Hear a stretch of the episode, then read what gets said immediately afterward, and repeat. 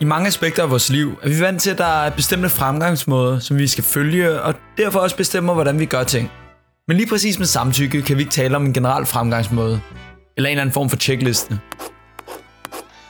Dette er del 1 af solen er gået ned, og hvis du ikke har fået lyttet til prologen, så hop lige tilbage og lyt til den, inden du fortsætter her. Men for at komme tilbage til det her med fremgangsmåder, så kan jeg måske bedst forklare, hvad jeg mener, hvis du forestiller dig at arbejde i et køkken. Hey Kier, her kommer en bestilling. To gange spaghetti carbonara til på 8. Yes, modtaget.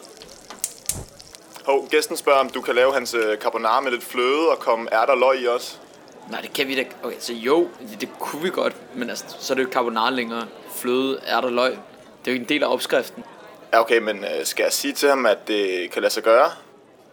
Ved du hvad? Der er en grund til, at der er en opskrift. Hvis, altså, hvorfor skulle vi have en opskrift, hvis vi ikke har tænkt os at følge den?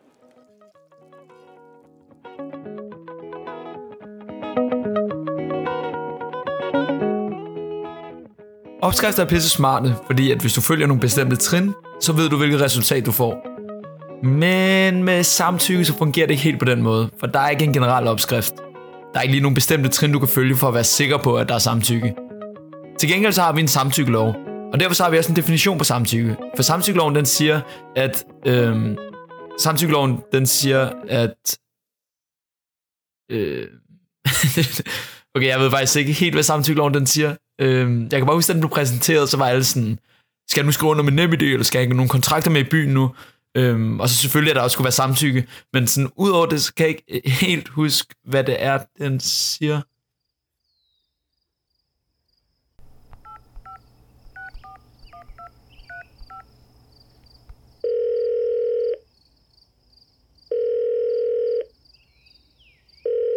Hej, du har ringet til samtykkelinjen.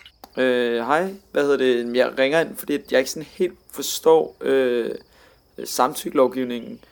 Jeg har sådan set, at vi har fået en samtykkelov i Danmark, men jeg forstår ikke sådan rigtigt, hvad, hvad det betyder.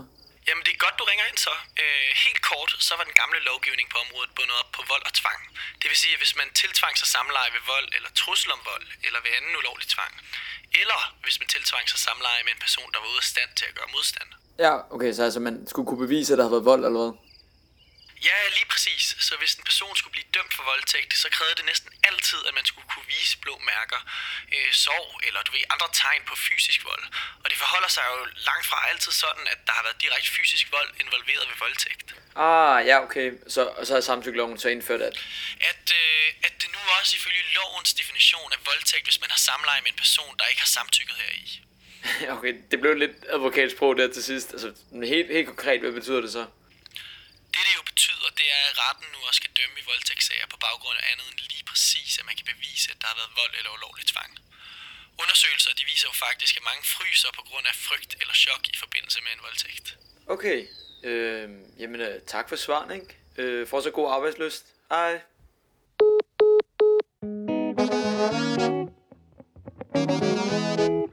Vi laver en samtykkebaseret voldtægtsbestemmelse. Det vil sige, at øh, det er voldtægt, hvis man ikke øh, er enige om det. Det er den grundlæggende ændring, som er en kæmpe ændring i forhold til den regulering, som der gælder i øjeblikket, og som er et kæmpe skridt for ligestilling, og som er et kæmpe skridt for ligeværd. Det var forundværende justitsminister Nick Hækkerup på pressemødet, hvor samtykkeloven blev præsenteret.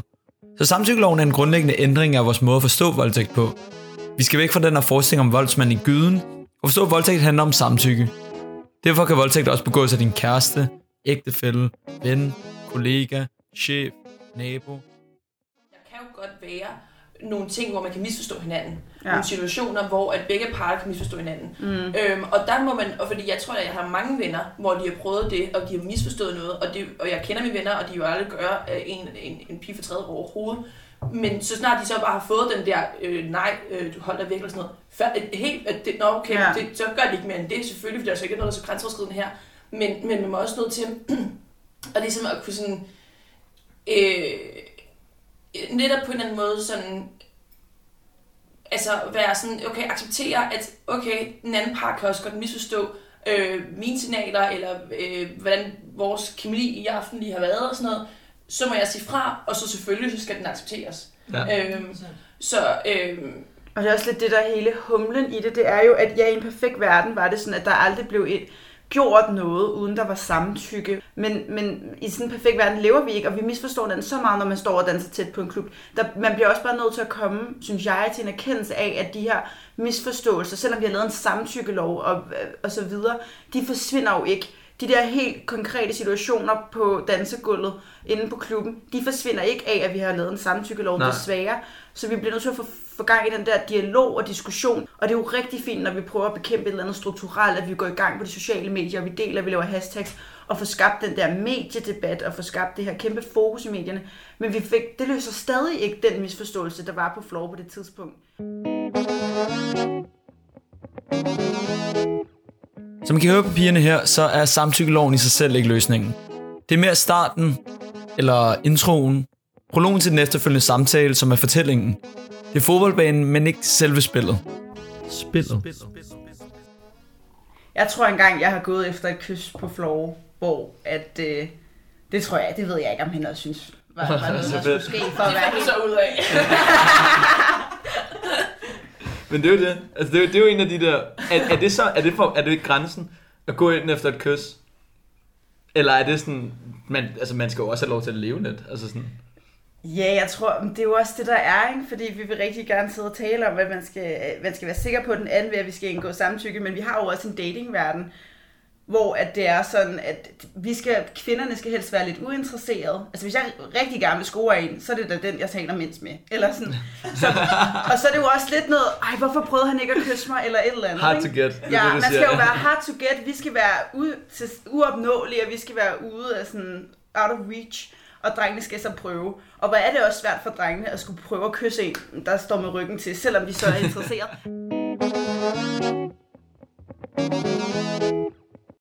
Det er Det- det, man hører, ikke? Det er det, at der ligesom er konsensus om, at det er drengen, der laver det første Altid move. drengen, der skal skrive først, eller altid drengen, der skal invitere ud, altid drengen, der skal betale og Ja. ja. første drink til sådan noget, ikke?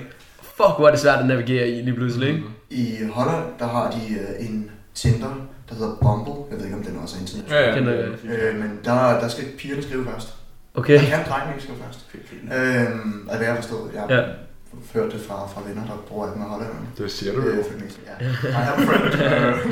øh, øh, nej, de, de siger, det fungerer sindssygt godt, fordi så føler pigerne sig også meget mere veltilpasset. Ja. Øhm, fordi så er det dem, der får lov til at ligesom, øh, interacte første gang. Jeg har også sådan tænkt rigtig meget på Tinder, som sådan app. Ja, det er det. Ja, jeg er jo kommet på det for market research, som jeg siger.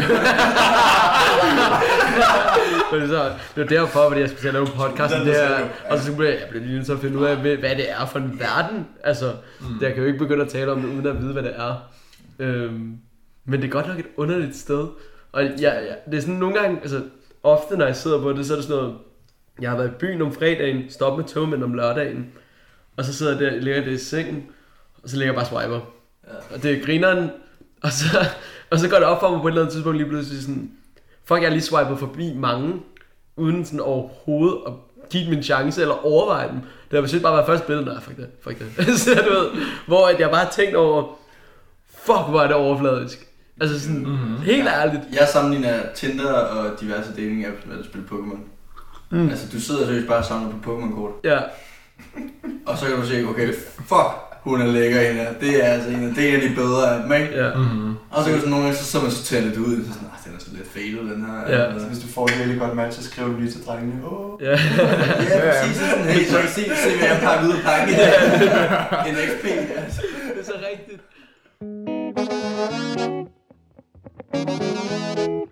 Det ungdomsdatingkulturen er blevet sådan noget med... Så, se, så, Bare sådan en ung klasse. Nej, men så er det bare blevet sådan noget, vi skal øh, ses og bolle. Ja. Og ved du hvad? Det er så i år, Det er jo ikke hvis man gerne vil det. Men det er der, det er der blevet ny dating. Men det er på grund af Tinder, det må jeg bare sige. Alle er på Tinder, vi har virkelig mange veninder på det. Og så, mm, han har skrevet til dig igen, hvorfor er du så ikke... Altså, så går du ud på den date, og det er jo bare sådan, han vil jo ikke date mig. Han vil knippe mig. Altså, og det er jo det, så nu at Tinder, som jo egentlig er været en, det er vel en dating app, Det er blevet en bolle-app. Ja. Totalt bolle. Det er en bo- okay, Ja. og jeg ved godt, man kan også godt date på den. Men det er også en lidt bare en lolleren app, hvor man bare skriver sådan lidt. Og det er også bare blevet en lolleren-app. Ja. Hyggende. Altså Ja. sådan, og det der med, at du kan skrive noget til folk og sådan noget, og de, Nå, men du behøver ikke, du, du kan lige så godt aflyse dagen Ja. efter, og du, altså, du kan også lade være med at møde op, hvis du ikke Ja, du kan det er bare- bare en eller anden du ikke kender, ja. Hvor det er sådan lidt, nej, men det er rent faktisk et menneske. Ja. Byen kan nogle gange godt være et mærkeligt sted. Nogle af spillereglerne er anderledes end dem vi er vant til, og med apps som Tinder og Bumble, så har vi også nogle andre platforme for at møde hinanden, inden vi ses i byen eller til en date. Det var da måske også endnu mere vigtigt end nogensinde, at man sørger for, at der er overensstemmelse. For hele den her samtykkebølge, hvis man så kan kalde den det, er jo ikke et forsøg på at kaste domme ud til højre og venstre. Hvilket loven i bund og grund jo faktisk heller ikke er i stand til. Det er mere en påmindelse om, at man i byen, ligesom i så mange andre rum og situationer i løbet af sin dag, bare lige tjekker ind, om man er på samme bølgelængde.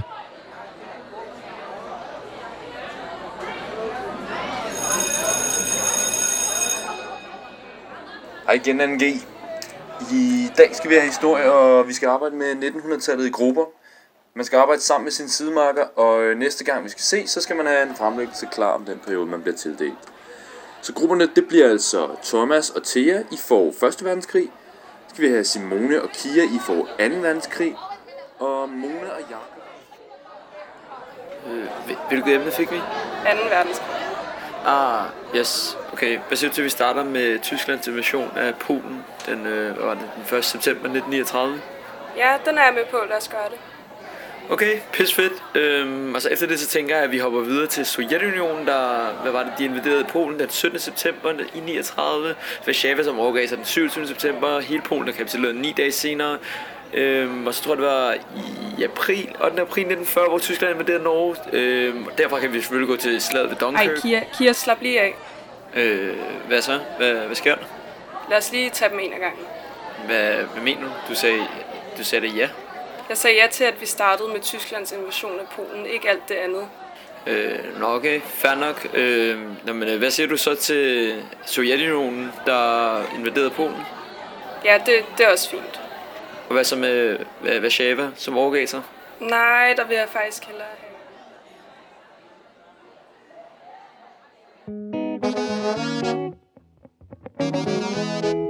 Jeg havde faktisk en, hvor jeg havde en, jeg havde skrevet med på Tinder, som jeg havde, øh, du ved, hvor man bare følte kæmpe vibe. Altså, vi skrev, vi havde altså sådan mega god kemi og sådan noget, og så øh, havde vi været i, øh, så havde vi været i byen, og vi havde mødtes i byen, og det var mega fedt. Og så tog vi så hjem sammen, øh, og jeg havde så ikke lyst til at være sammen med ham.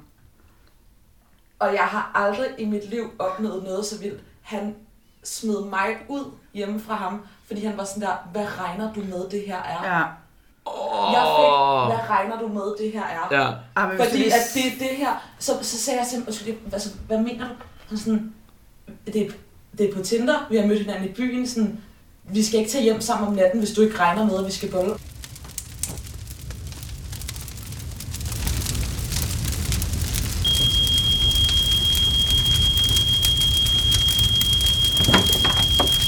Fuck, fuck, fuck! Hvad fuck sker der? Hvad fuck sker der? Ja, altså jeg ved ikke, jeg putter bare, seriøst bare opskriften. Jeg, jeg ved ikke, altså hvordan fuck kunne det gå galt? Der findes ikke en opskrift på samtykke. Bare fordi man siger ja til A, betyder det ikke, at man har sagt ja til B, C, D, E. Det er også noget, samtykkeloven slår fast. Betyder det, at historie som den, min veninde lige har fortalt, ikke kommer til at ske, fordi vi har en samtykkelov? Det tror jeg desværre ikke. Til gengæld slår samtykkeloven en gang for alle fast, at hvis man har kysset, lad os sige kl. 23, så betyder det ikke, at man automatisk har sagt god for alt muligt senere hen på aftenen. Så checklisten, den går pakket væk for godt.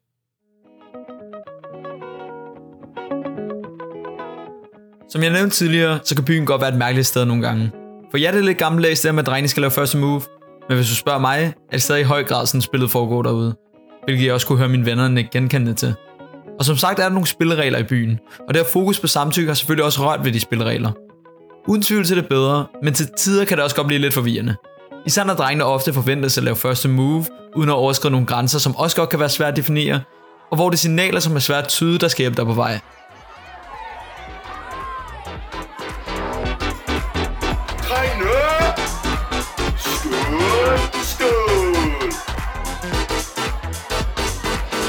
Mate, prøv at se dem der derovre. Fuck, de er dejlige. Ja, dem skal vi da op og snakke med. Nej, de hygger sig bare, mand. Lad os bare lade dem være. Jo, kom nu. De er sikkert bare i byen for at have det sjovt. De magter jo ikke, at vi kommer op til dem. Kia, nu går jeg op og henter to GT, og så går vi over og snakker med dem.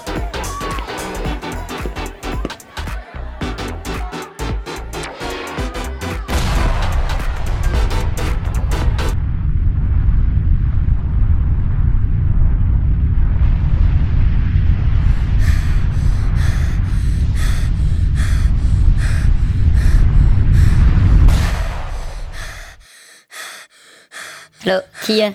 Kia, slap af. Slap af. Kia, slap af. Hvorfor er du så bange, mand? Hvem, hvem fuck er I? Tænk, han ikke kender os. Okay, lad ham lige være. Det er også første gang, han rigtig møder os. Kia, vi er, vi er dine tanker. En mand, der ikke kender sine egne tanker. Wow. Den er ny. Øh, nå, okay. Hvad, hvad vil I mig så? Kia, spørgsmålet er i højere grad, hvad vil du også? Lige nu sidder du på klub med lukkede øjne. Og det er på den måde, du har kontaktet os. Øh, hvad? Kia, prøv du bare fuck at åbne dine øjne.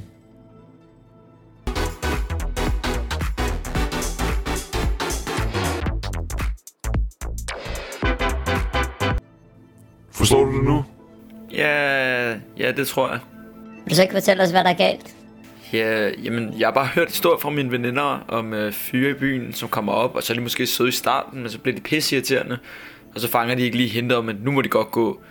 Hvad nu hvis... Øh, Shots, shots, shots. Vi er i gang med samme Kia. Fuck af med. Ja, okay, slap af. øh, jamen, hvad nu hvis vi går derop, og jeg ikke lige fanger hentet, og jeg så bare bliver en af de der fyre?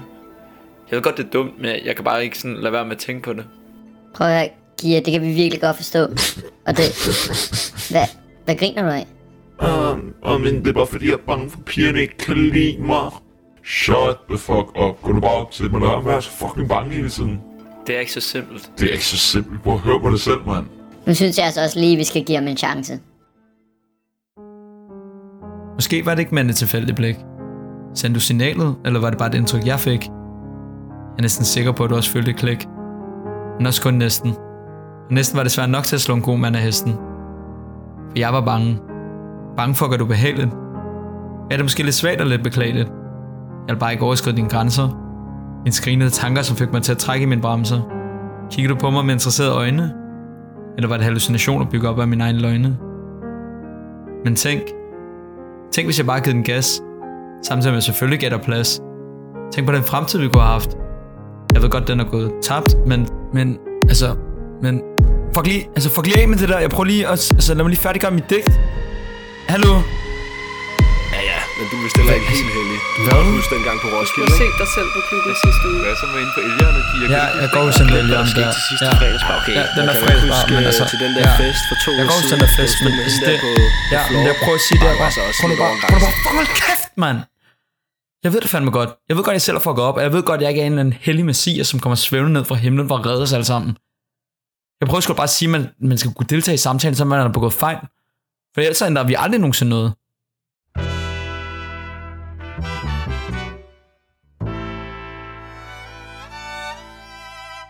Det her var første del af Solen er gået ned. Tusind tak, fordi du har lyttet med hertil. Og det er ikke fordi, jeg vil lave sådan et kæmpe journalist clickbait og være sådan, det der sker i slutningen af del 2, det var der ingen, der forventede. Men slutningen af del 2 tager et lille twist, så jeg vil stærkt opfordre dig til at hoppe direkte over og lytte til det. Mit navn er Kiwi Kile Kativi, og jeg fanger dig i del 2.